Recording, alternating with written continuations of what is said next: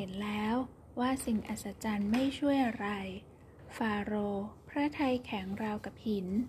ไม่ยอมปล่อยชนอิสราเอลไป พระเจ้าจึงตรัสให้โมเสสกับอาโรน ไปที่ริมแม่น้ำนายในเช้าวันต่อมา คอยจนฟาโรห์เสด็จมาใกล้ๆ แล้วอาโรนก็พูดว่า พระเจ้าส่งเรามา ท่านไม่ยอมรับ ไม่เชื่อฟังพระเจ้าของเรา ไม่ยอมปลดปล่อยชนฮิบรู ฉะนั้นท่านจะได้เห็นพลังที่แท้จริงของพระเจ้า โมเสสยกไม้เท้าขึ้น ตีน้ำในแม่น้ำนาย น้ำจึงเปลี่ยนเป็นเลือด น้ำในแม่น้ำลำธารหนอง คลอง บึง น้ำทุกหยดทั่วทุกแห่งในอียิปต์กลายเป็นเลือด ปลาตายและเน่าเหม็นไปทั่ว แต่นักมายากลของอียิปต์ก็เปลี่ยนน้ำเป็นเลือดได้เช่นกัน ฟาโรห์จึงไม่สนพระทยัย ชาวอียิปต์ไม่มีน้ำดื่มถึงเจ็ดวัน ดังนั้น พระเจ้าจึงให้โมเสสตีน้ำด้วยไม้เท้าอีกครั้ง ทันใดนั้น น้ำเลือดก็เกิดฟองปุดปุดๆแล้วมีกบกระโดดขึ้นมาบนฝั่ง จากร้อยตัว เป็นพันๆตัว และไม่นานบ้านเรือนชาวอียิปต์ก็เต็มไปด้วยกบที่กระโดดและร้องระงม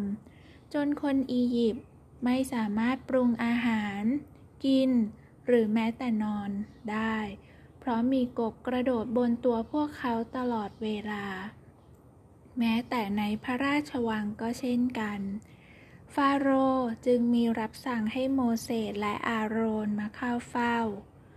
บอกพระเจ้าของเจ้าเอากบออกไป แล้วเราจะปล่อยชนอิสราเอล ทั้งสองขอบคุณพระเจ้าด้วยความยินดี และกบก็หายไป แต่องค์ฟาโรห์เปลี่ยนพระทัยให้อิสราเอลอยู่เช่นเดิม พระเจ้าจึงตรัสกับอาโรนและโมเสส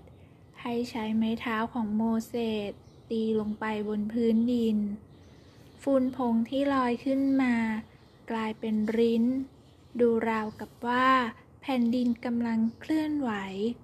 ฝูงริ้นไต่ตอมผู้คน ยิ่งพยายามปัด ก็ยิ่งทวีมากขึ้น ต่อมา พระเจ้าจะส่งแมลงวันมามากมาย แต่ จะไม่พบแมลงวันในบ้านของชนอิสราเอลเลย โมเสสและอาโรนกราบทูลฟาโรห์พูดไม่ทันจะขาดคำก็มีเสียงหึ่งหึ่งลอยมาตามอากาศ ฝูงแมลงวันนับล้าน บินเข้าไปในบ้านของคนอียิปต์และในวัง แต่ไม่เข้าใกล้ชนอิสราเอลเลย วันต่อมา ชาวอียิปต์ พบสัตว์เลี้ยงของตนล้มตายด้วยโรคประหลาด พวกเขาแก้ไขอะไรไม่ได้เลย ได้แต่มองดูวัว แกะและอูฐของตน ล้มลง ขณะที่สัตว์เลี้ยงของชาวอิสราเอลแข็งแรงดี เหตุการณ์นี้เพียงทำให้ฟาโรห์โกรธ